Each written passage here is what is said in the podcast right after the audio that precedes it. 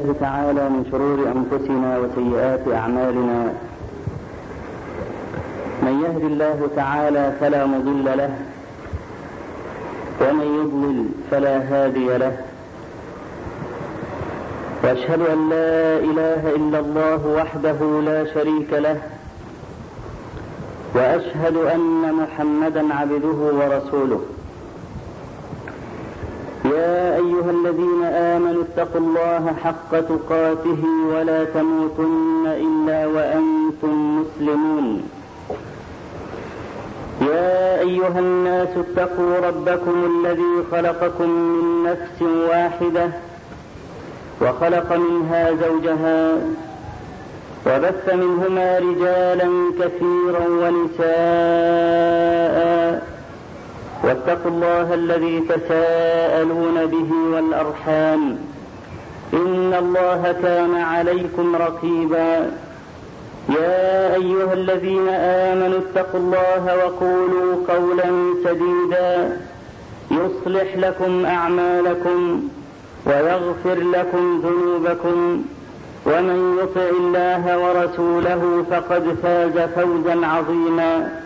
أما بعد فإن أصدق الحديث كتاب الله تعالى وأحسن الهدي هدي محمد صلى الله عليه وآله وسلم وشر الأمور محدثاتها وكل محدثة بدعة وكل بدعة ضلالة وكل ضلالة في النار.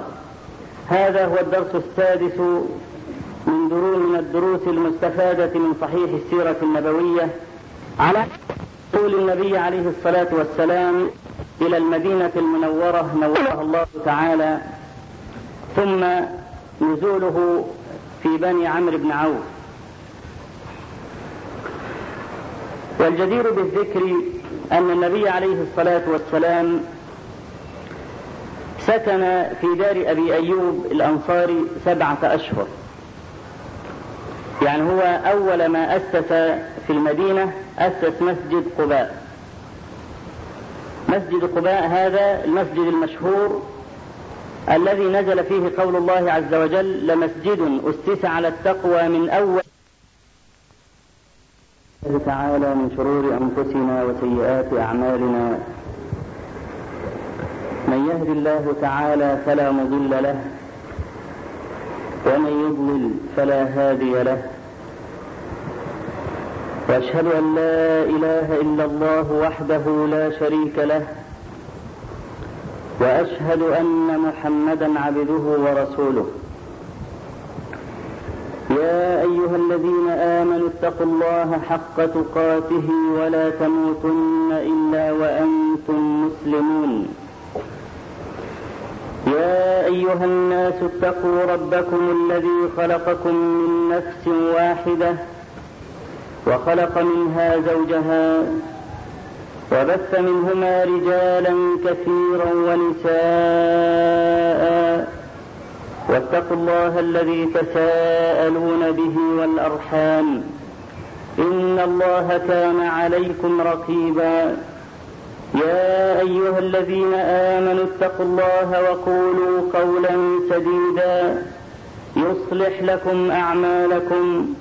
ويغفر لكم ذنوبكم ومن يطع الله ورسوله فقد فاز فوزا عظيما. أما بعد فإن أصدق الحديث كتاب الله تعالى وأحسن الهدي هدي محمد صلى الله عليه وآله وسلم وشر الأمور محدثاتها وكل محدثة بدعة وكل بدعة ضلالة وكل ضلالة في النار. هذا هو الدرس السادس من دروس من الدروس المستفادة من صحيح السيرة النبوية على طول النبي عليه الصلاة والسلام إلى المدينة المنورة نورها الله تعالى ثم نزوله في بني عمرو بن عوف. والجدير بالذكر أن النبي عليه الصلاة والسلام سكن في دار أبي أيوب الأنصاري سبعة أشهر. يعني هو أول ما أسس في المدينة أسس مسجد قباء. مسجد قباء هذا المسجد المشهور الذي نزل فيه قول الله عز وجل لمسجد أسس على التقوى من أول يوم أحق أن تقوم فيه. ثم بعد ذلك بنى مسجده عليه الصلاة والسلام.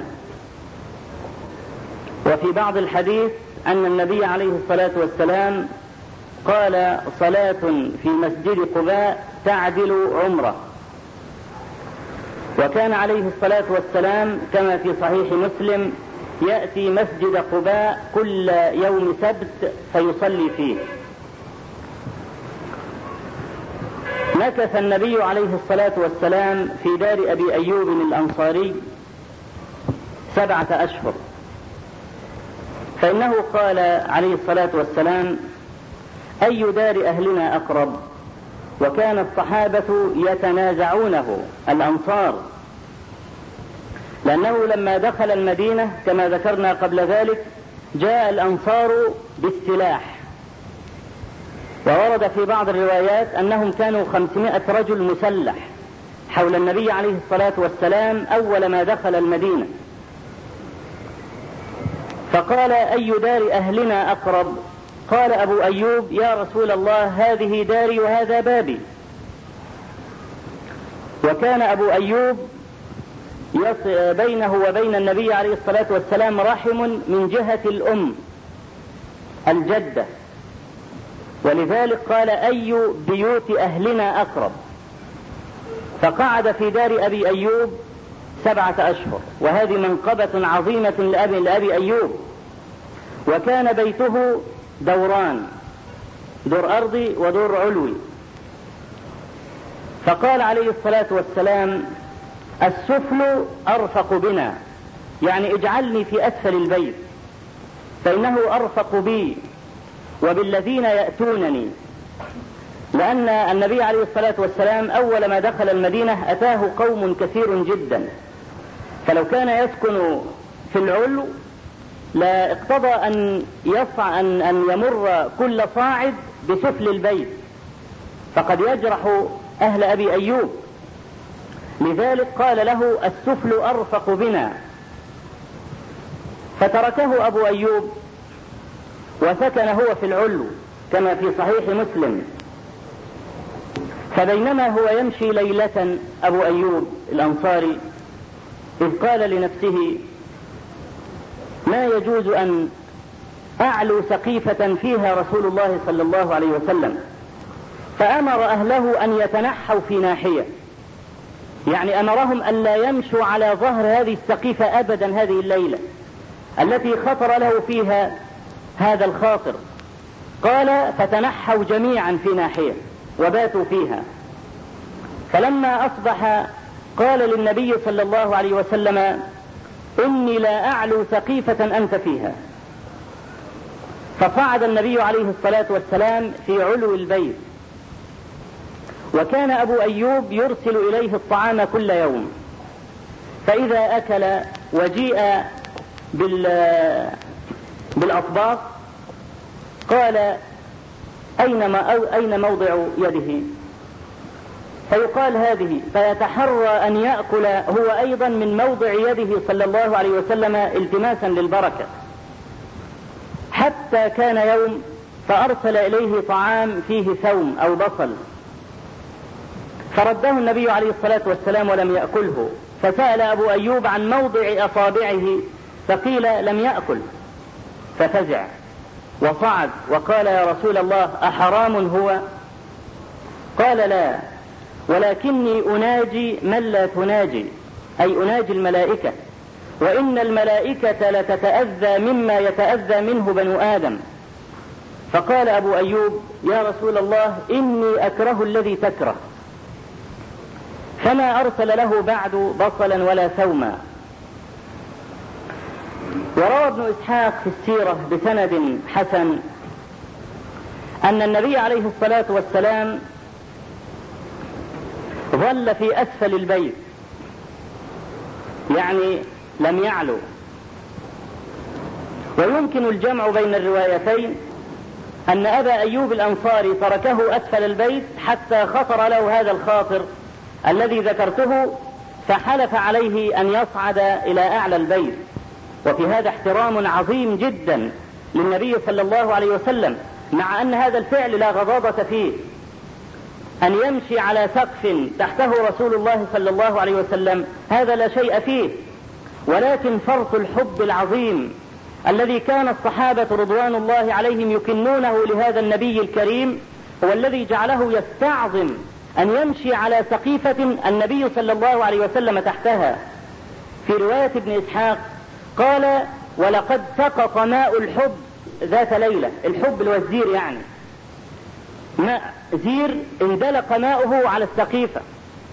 قال أبو أيوب فنشفناه أي الماء بقطيفة لنا كنا نلتحف بها.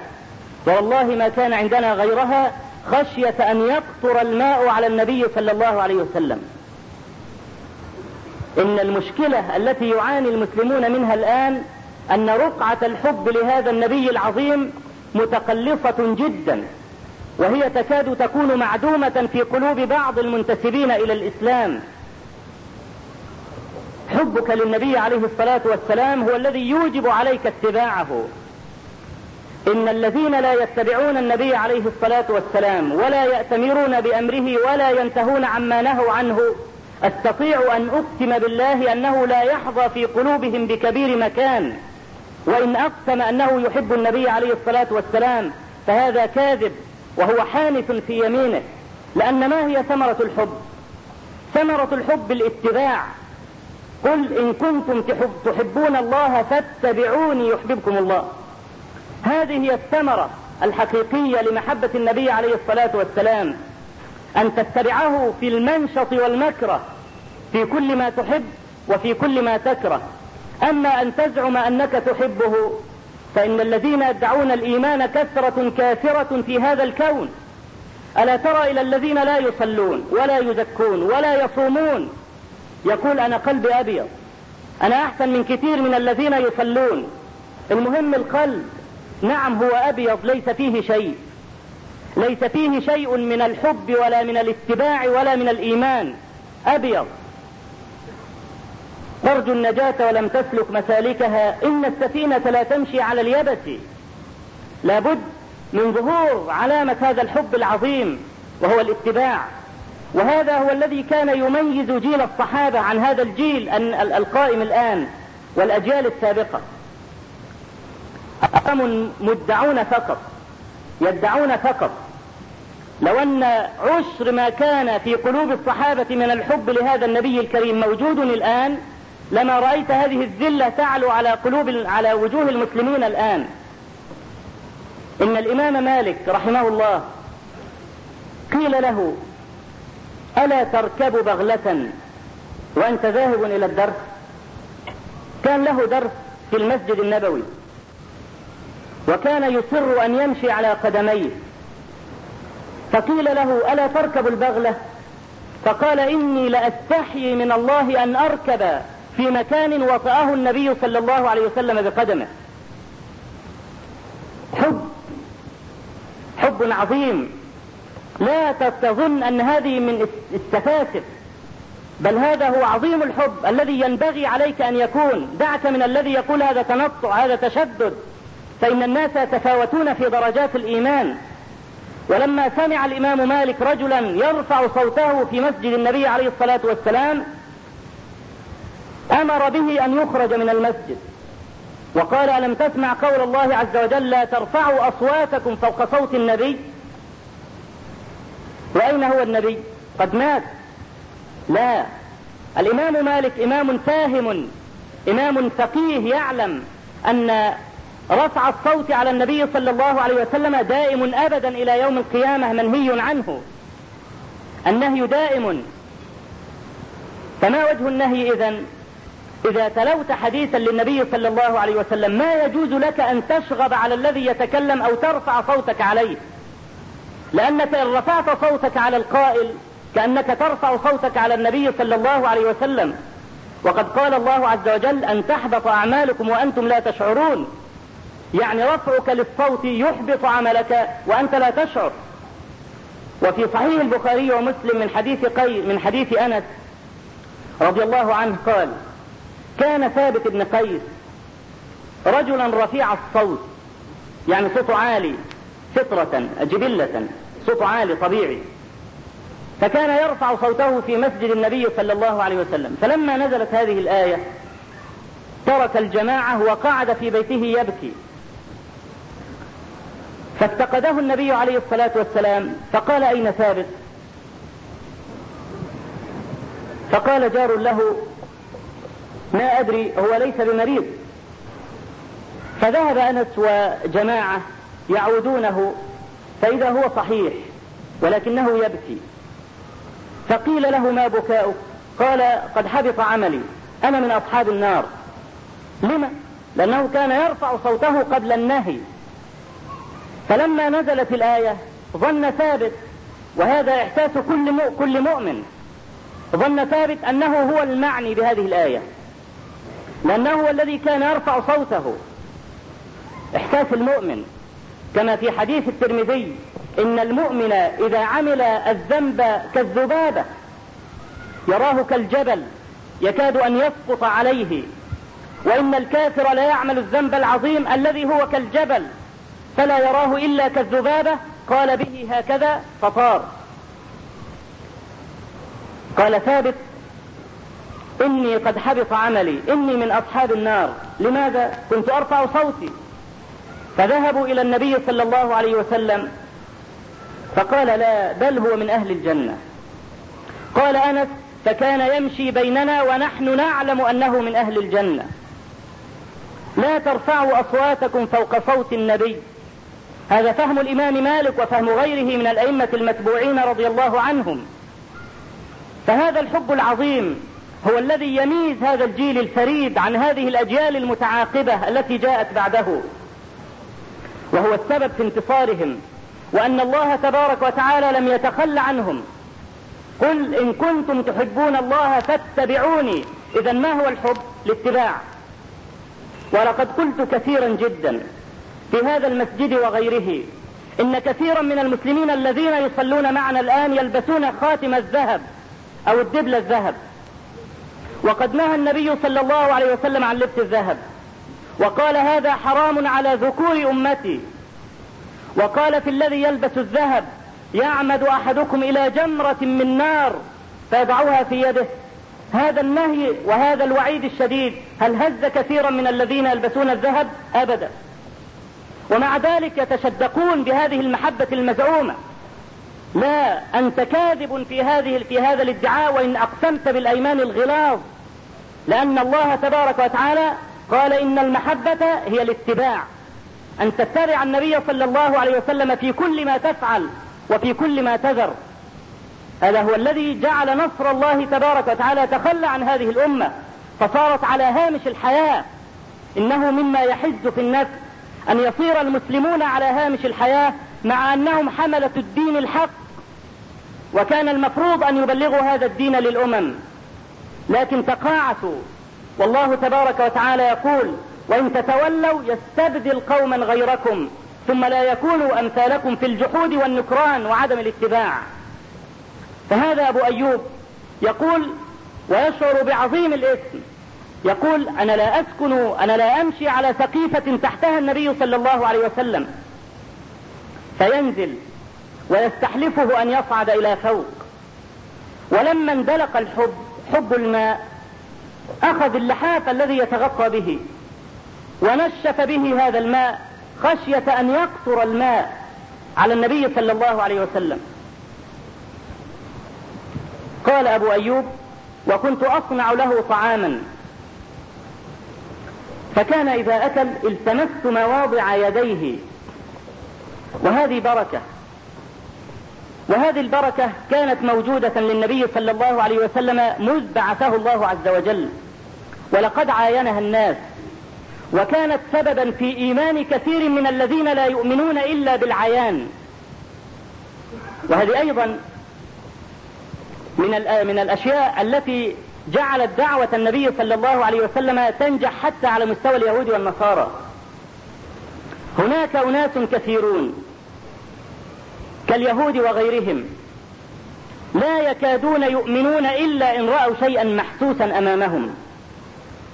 حتى بلغ بهم هذا الاعتداد بالرؤية في كل شيء وأنها سبيل الاقتناع أنهم قالوا لموسى عليه السلام لن نؤمن لك حتى نرى الله جهرا فيريدون أيضا أن يروا الله تبارك وتعالى جهرا فكان النبي عليه الصلاة والسلام له من البركات التي يعاينها كل إنسان شيئا كثيرا جدا. فكان أبو أيوب وهذا من فرط الحب الشديد أنه يتتبع مواضع أصابعه الشريفة فيأكل من نفس الموضع. وهذا دليل على الحب أيضا. بالإمام البخاري ولأنه كان إماما جليلا يحب النبي صلى الله عليه وسلم ويقتفي أثره. رأى يوما في منامه أن النبي صلى الله عليه وسلم يمشي أمامه فكلما رفع قدمه وضع البخاري قدمه مكان قدم النبي صلى الله عليه وسلم وهكذا. فذهب إلى بعض المعبرين فسأله عن ذلك فقال أنت تقتفي أثره. تقتفي أثره لأنه كلما رفع قدمه وضع البخاري رحمه الله قدمه مكان قدم النبي صلى الله عليه وسلم. وكذلك كل إنسان كلف.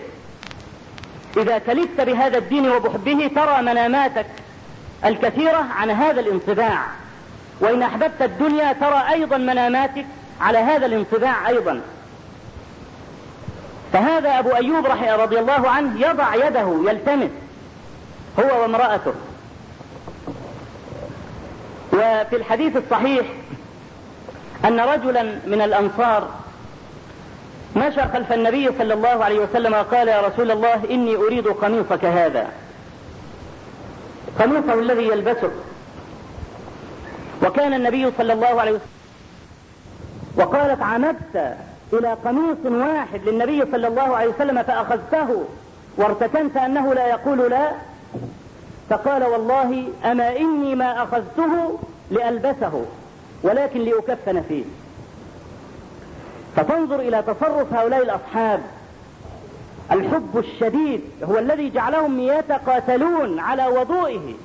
لما كان يتوضأ ما كانت تنزل قطرة من الماء على الأرض إنما كانوا يتقاتلون على وضوئه عليه الصلاة والسلام رجاء أن تنزل قطرة من الماء في يد أحدهم. وكانت أم سلمة أو أم سليم تأخذ عرقه وكان شديد العرق عليه الصلاة والسلام فتتطيب به. مع أننا نعلم أن العرق له رائحة كريهة لكن كانوا يأخذون عرق النبي صلى الله عليه وسلم يتطيبون به. الحب الشديد جدا ولذلك هذا الجيل ما ترى مثله أبدا وهم أعظم أصحاب نبي وطئ الأرض. أعظم من أصحاب موسى وعيسى وإبراهيم وغيرهم. إنك لا تكاد ترى لنبي من الأنبياء هذه الدقائق في حياته إلا لنبينا عليه الصلاة والسلام. فإننا لا نعلم شيئا عن الأنبياء السابقين إلا أنهم أرسلوا إلى قومهم فقط. هل أحد منكم يعرف موسى إن كان تزوج وقد تزوج له كم ولد؟ كيف كان ينام كيف كان يشرب كيف كان يضحك كيف كان يمزح كيف كان يقعد كيف كان يرقد كيف كان يدخل الخلاء كيف كان يتعامل مع أصحابه. ما يحفظ شيء من هذا لأي نبي إنما حفظ لنبينا عليه الصلاة والسلام. وهذا من الدور العظيم الذي قام به أصحابه أنهم كانوا يحفظون كل شيء ويبلغونه. قال أبو أيوب فأرسلت إليه طعاما فيه ثوم أو بصل فلم يأكل منه. فذهبت ألتمس مواضع أصابعه فقيل لي لم يأكل ففزعت فزع وصعد وقال يا رسول الله أحرام هو؟ قال لا. ولكني أناجي من لا تناجي. إن الملائكة تتأذى مما يتأذى منه بنو آدم. فقال أبو أيوب لا جرم إني أكره الذي تكره. وهذا أيضا من عظيم الحب. صديق صديقي صديقي وعدوه عدوي. وهذا شيء يكاد بنو آدم أن يجبلوا عليه. فرأى النبي صلى الله عليه وسلم يكره البصل والثوم قال لا جرم إني أكره الذي تكره أيضا. قال صلى الله عليه وسلم لهم ولكن كلوه. إن الملائكة تتأذى مما تأذى منه بنو آدم. ولذلك نهي المسلم أن يأكل ثوما أو بصلا وهو قادم إلى المسجد. وفي ذلك الحديث المشهور الذي رواه الشيخان عن النبي عليه الصلاة والسلام من أكل ثوما أو بصلا فلا يقربن مسجدنا. وفي بعض الروايات فليعتزلنا أو فليعتزل مصلانا. لماذا؟ لأنك تؤذي إخوانك وتؤذي الملائكة والملائكة تتأذى مما تأذى منه بنو آدم. ولكن يجوز لمن كان له عذر أن يأكل البصل والثوم وإن كان قادما إلى المسجد. وهذا العذر يكون واضحا في الاستشفاء. لو قيل له إن دواءك مثلا أن تأكل الثوم والبصل فأكل جاز. ودليل هذا الحديث الصحيح الذي رواه أظن الإمام البخاري ولكنه في مسند الإمام أحمد وفي أخلاق النبي لأبي الشيخ أن المغيرة بن شعبة أكل بصلا. ثم ذهب إلى المسجد فأنكر عليه النبي صلى الله عليه وسلم فرفع قميصه فإذا هو رابط صدره عنده برد. عنده برد أو مرض استلزم أن يأكل البصل فقال النبي صلى الله عليه وسلم له أما إن لك عذرا. وفي صحيح البخاري عن عمر بن الخطاب رضي الله عنه أنه خطب الناس فقال مما قال أيها الناس إنكم تأكلون من شجرتين خبيثتين اللي هما الثوم والبصل.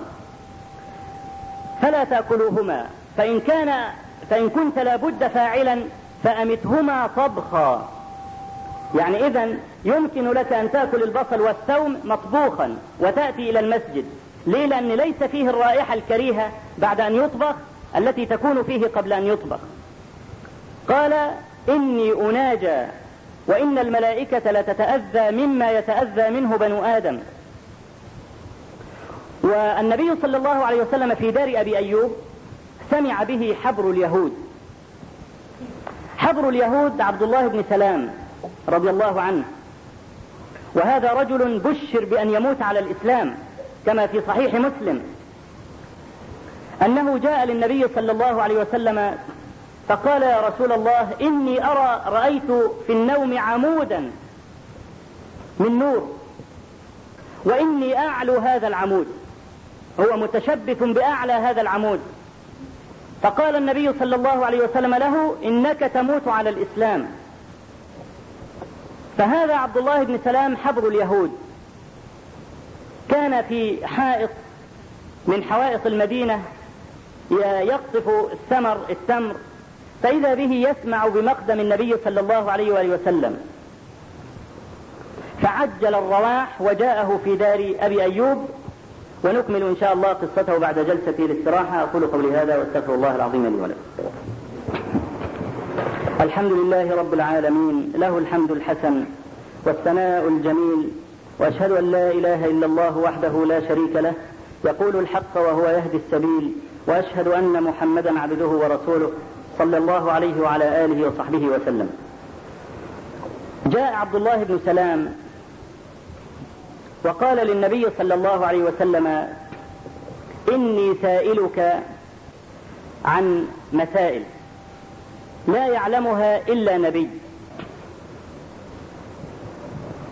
فإن أجبتني أسلمت فكان مما سأله كما في صحيح البخاري قال له ما أول علامات الساعة.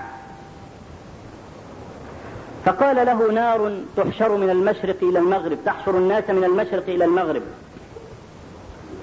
قال ومن يأتيك بالوحي؟ قال جبريل. قال جبريل ذاك عدو اليهود. فتلا النبي صلى الله عليه وسلم قول, قول الله تعالى قل من كان عدوا لجبريل فإنه نزله على قلبك بإذن الله مصدقا. قال له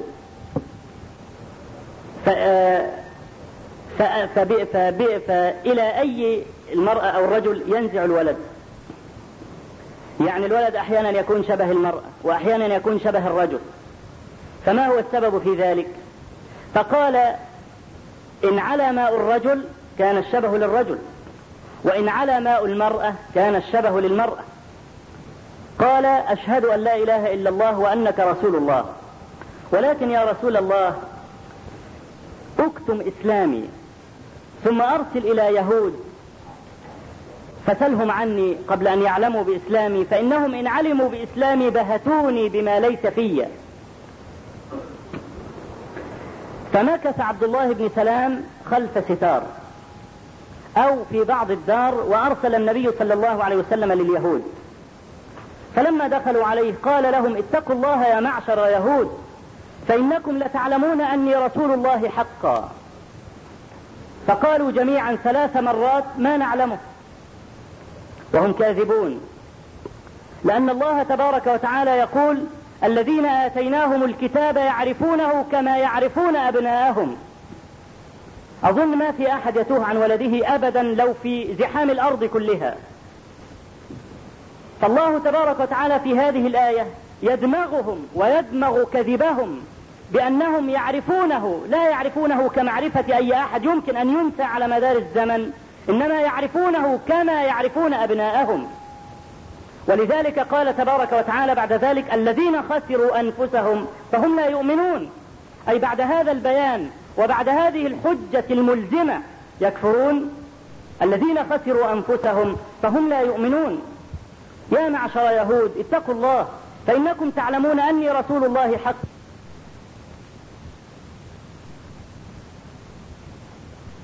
أرأيتم إن أسلم؟ قالوا حاشا لله أن يسلم. وفي بعض الروايات أعاذه الله من ذلك. قال فاخرج يا عبد الله. فخرج عبد الله بن سلام وقال إني أسلمت. فقالوا له شرنا وابن شرنا. قال يا رسول الله ألم أقل لك إنهم إن علموا بإسلامي بهتوني بما ليس في؟ وهذا خلق يهود. هذا خلقهم. وإن المغفلين هم الذين لا يعلمون أن هذا خلق اليهود. إنما أوتي هؤلاء من جهلهم بهذا الدين جهلا ذريعا مطبقا. الله تبارك وتعالى ذم اليهود في مواضع كثيرة كثيرة جدا من القرآن الكريم. وكان مما قال تبارك وتعالى لهذه الأمة ولن ترضى عنك اليهود ولا النصارى حتى تتبع ملتهم. وقال الله تبارك وتعالى يا أيها الذين آمنوا لا تتخذوا اليهود والنصارى أولياء. بعضهم أولياء بعض. ومن يتولهم منكم فإنه منهم. هذا كلام صريح جدا وواضح. ومع ذلك تجد من يضع يده في يد اليهود. هذا إما جاهل أو كافر. إما جاهل بهذه الآيات الكثيرة في كتاب الله وإما كافر بها. لا يحتمل هذا الأمر إلا واحدا من من اثنين فقط. وأنتم ستعلمون فيما يأتي من السيرة فضائح اليهود. وكيف فعلوا بالمسلمين. كيف وإن يظهروا عليكم لا يرقبوا فيكم إلا ولا ذمة. هؤلاء اليهود الذين الآن نعاني منهم دخلوا في كل شيء. في كل شيء دخلوا فيه. حتى الأشياء الصغيرة دخلوا فيها. نوادي الروتري والليونز والماسونية العالمية كلها قائمة بأموال اليهود. نوادي الروتري المنتشرة في مصر وغيرها من البلاد. هذه أصل النوادي قامت لأجل أن تهدم الأديان كلها بما فيها اليهودية. ناس لا يريدون وحي السماء أيا كان. يريدون أن يعيثوا في الأرض فسادا. ومع ذلك تجد من ينضم إلى هذه النوادي. ولهم خطة عجيبة. كالذي يضع لك السم في العسل. هؤلاء رفضوا بلايين الدولارات أو بلايين البلايين لأنهم هم الذين احتكروا المال العالمي. معروف إن اليهود هم الذين يحتكرون الأموال العالمية. فمسألة الأموال بالنسبة لهم لا تشكل شيئا. فيأتوا على مثل هذه البلاد ولا يفصح عن وجهه لأنه لو قال أنا سأحارب الإسلام لن يرى أحدا ينضم إليه إلا إن كان كافرا. فماذا يفعل؟ يأخذه ويقول له عندك فقراء يقول نعم خذ العدة الألوف دي أنفقها على الفقراء والمساكين. وخذ كمان عدة ألوف ابن بها مساجد ومدارس ومعاهد ومستشفيات. ولكن لنا شرط واحد فقط. إنك أنت بعد أن تصنع هذا الشيء تكتب يسطى صغيرة كده وتقول أنشأ هذا نادي الروتري بكذا. بمصر الجديدة بمدينة نصر بالدق بالزمالك بأي مكان. فقط يريدونها يريدون هذه اللافتة ويدفعون في سبيلها ألوف الدولارات. لماذا؟ لأنك كرجل بسيط لا تمعن في التفكير في هذه العداوة. أول ما تدخل المستشفى تعالج تستوقفك هذه اللافتة. بن بني على نفقة نادي الروتري. فإنت ينطبع في ذهنك إن نادي الروتري ده نادي خيري. وإنه بينفق على المستشفيات وبينفق على المساجد وينفق على كذا. فلو عرض عليك يوما ما أن تنضم لنادي الروتري فأنت لا شك منضم. لماذا لما لا تنضم هذا نادي خيري؟ هذه واحدة. ولو هوجم أمامك نادي الروتري أنت تدافع. تقول يا أخي ده بيبني مستشفيات ومساجد ومدارس وبيعطي الفقراء والمساكين هو أنتوا لازم تهاجموا كل شيء؟ كل دعوة خير تهاجمونها. فبالتالي يعمي على هذه الجماهير أليس الصهيونية العالمية هي التي أعطت نجيب محفوظ جائزة نوبل؟ يا أيها الناس أفيقوا وفكروا. جائزة نوبل 390 ألف دولار. هذه كم تشكل من القيمة في خزينة اليهودية العالمية؟ صفر. ما لها أي قيمة؟ أعطوا نجيب محفوظ جائزة نوبل على أي رواية؟ أولاد حارتنا. أولاد حارتنا هناك ترجمتها في الغرب موت الإله لأنه يعرض بالله تبارك وتعالى وبجميع الأنبياء. ومن جرأته وكفره أنه يعمد إلى أسماء صريحة فيضعوها على الأنبياء. فقد سمى النبي صلى الله عليه وسلم قاسم وهو أبو القاسم. وجعل إنه رجل خير وإن دعوته لا تصل إلى أحد لأن دايما الخير ما فيش حد بيسمع له. كأنه نبي سلبي دعوته سلبية. وإبليس ولد ذكي لكن أبوه ظلمه. من أبوه؟ حاشا الله تعالى الله عما يقول الظالمون علوا كبيرا. فوصف ذلك الإله العظيم بأنه أب متزوج باثنين وظالم. فضل امرأة على الأخرى. وكان من جملة ظلمه أنه ظلم إبليس. اليهودية العالمية رأت مغنما أن تنشر هذه الرواية التي منع الأزهر تداولها سنة 58 ولذلك هذه الرواية ما أحد يعلم عنها شيئا إلا بعد ما أخذ جائزة نوبل العالمية. وأخذ عن هذه الرواية بالذات. لأن اليهودية قالت إيه يعني 390 ألف دولار؟ في سبيل أن ننشر هذه الرواية رغم أنف الأزهر. وأن تنشر بذور الإلحاد في هذا الشعب ب 390 ألف دولار. يا بلاش. إيه 390 ألف دولار؟ ما لها أي قيمة. وجاء وأخذ هذه الجائزة على هذه الرواية. ونشرت برغم أنف الأزهر. وتباع على الأرصفة برغم أنف الأزهر. هذا صنع اليهودية العالمية. لأن هذا الشعب الجاهل أو هذه الأمة الجاهلة تتوق إلى جائزة نوبل. كما لو كانت الجنة كل ساعة كل يوم يتحدثون عن جائزة نوبل. لماذا لا نأخذ جائزة نوبل؟ أليس فينا عباقرة؟ أليس فينا علماء؟ أليس فينا أدباء؟ أليس فينا دكاترة؟ يتحركون إلى جائزة نوبل. كما لو كانت هي الجنة بعينها. تراه أن يرموا لهذه الأمة بفتات في سبيل أن ينشروا هذا الإلحاد. الصهيونية العالمية اليهود ما يرقبون فيكم إلا ولا ذمة أبدا. وإنهم إن داهنوكم فلا بد أنهم يضربونكم ضربة لا تقوموا بعدها أبدا. وانتظروا. إنهم إنما يعدون العدة. حتى يدخلوا في كل شيء. فإذا ضربوكم ضربة لا تقوم لكم قائمة. هؤلاء لا سلام لهم ولا ضمان ولا أمن لهم. وهذا يعلمه من له فضل اطلاع على الكتاب والسنة. قالوا شرنا وابن شرنا. ويقولون حاشا لله أن يسلم. حاشا لله أن يسلم. يبغضون الإسلام بغضا شديدا لدرجة أنهم يقولون حاشا لله أن يسلم. قال لي أحد القسس وهو من نيجيريا ويتكلم العربية وكان رجلا عبقريا وهو ما زال يسكن في مصر حتى الآن. قال لي إنه بينما يصلي في بعض مساجد مصر الجديدة وفي مسجد ضخم جدا إذ قام أحد الناس بعد الصلاة وقال أنا متبرع بمبلغ مئة ألف دولار لهذا المسجد حتى يتم المستشفى والحضانة والمعهد. مئة ألف دولار. طبعا الجالسون لا يعرفون من هذا الرجل. إمام المسجد قام شكر الله له وجزاه خيرا وقعد يتكلم بقى في الصدقات والحث على الإنفاق وفضل الذين ينفقون في سبيل الله إلى آخره. قال لي فلم أتمالك نفسي وقمت وأخذت الميكروفون. وقلت يا جماعة هذا رجل من نادي روتري مصر الجديدة وتكلمت عن نادي الروتري بإيجاز شديد سمح لي به الموقف. مئة ألف دولار يعطيه نادي روتري مصر الجديدة لأجل هذا المسجد لأجل أن يتم هذا العمران. بس يكتب لافتة. تم على نفقة نادي روتري مصر الجديدة قال وأبنت لهم ولا ينبئك مثل خبير. أقول قولي هذا وأستغفر الله لي ولكم.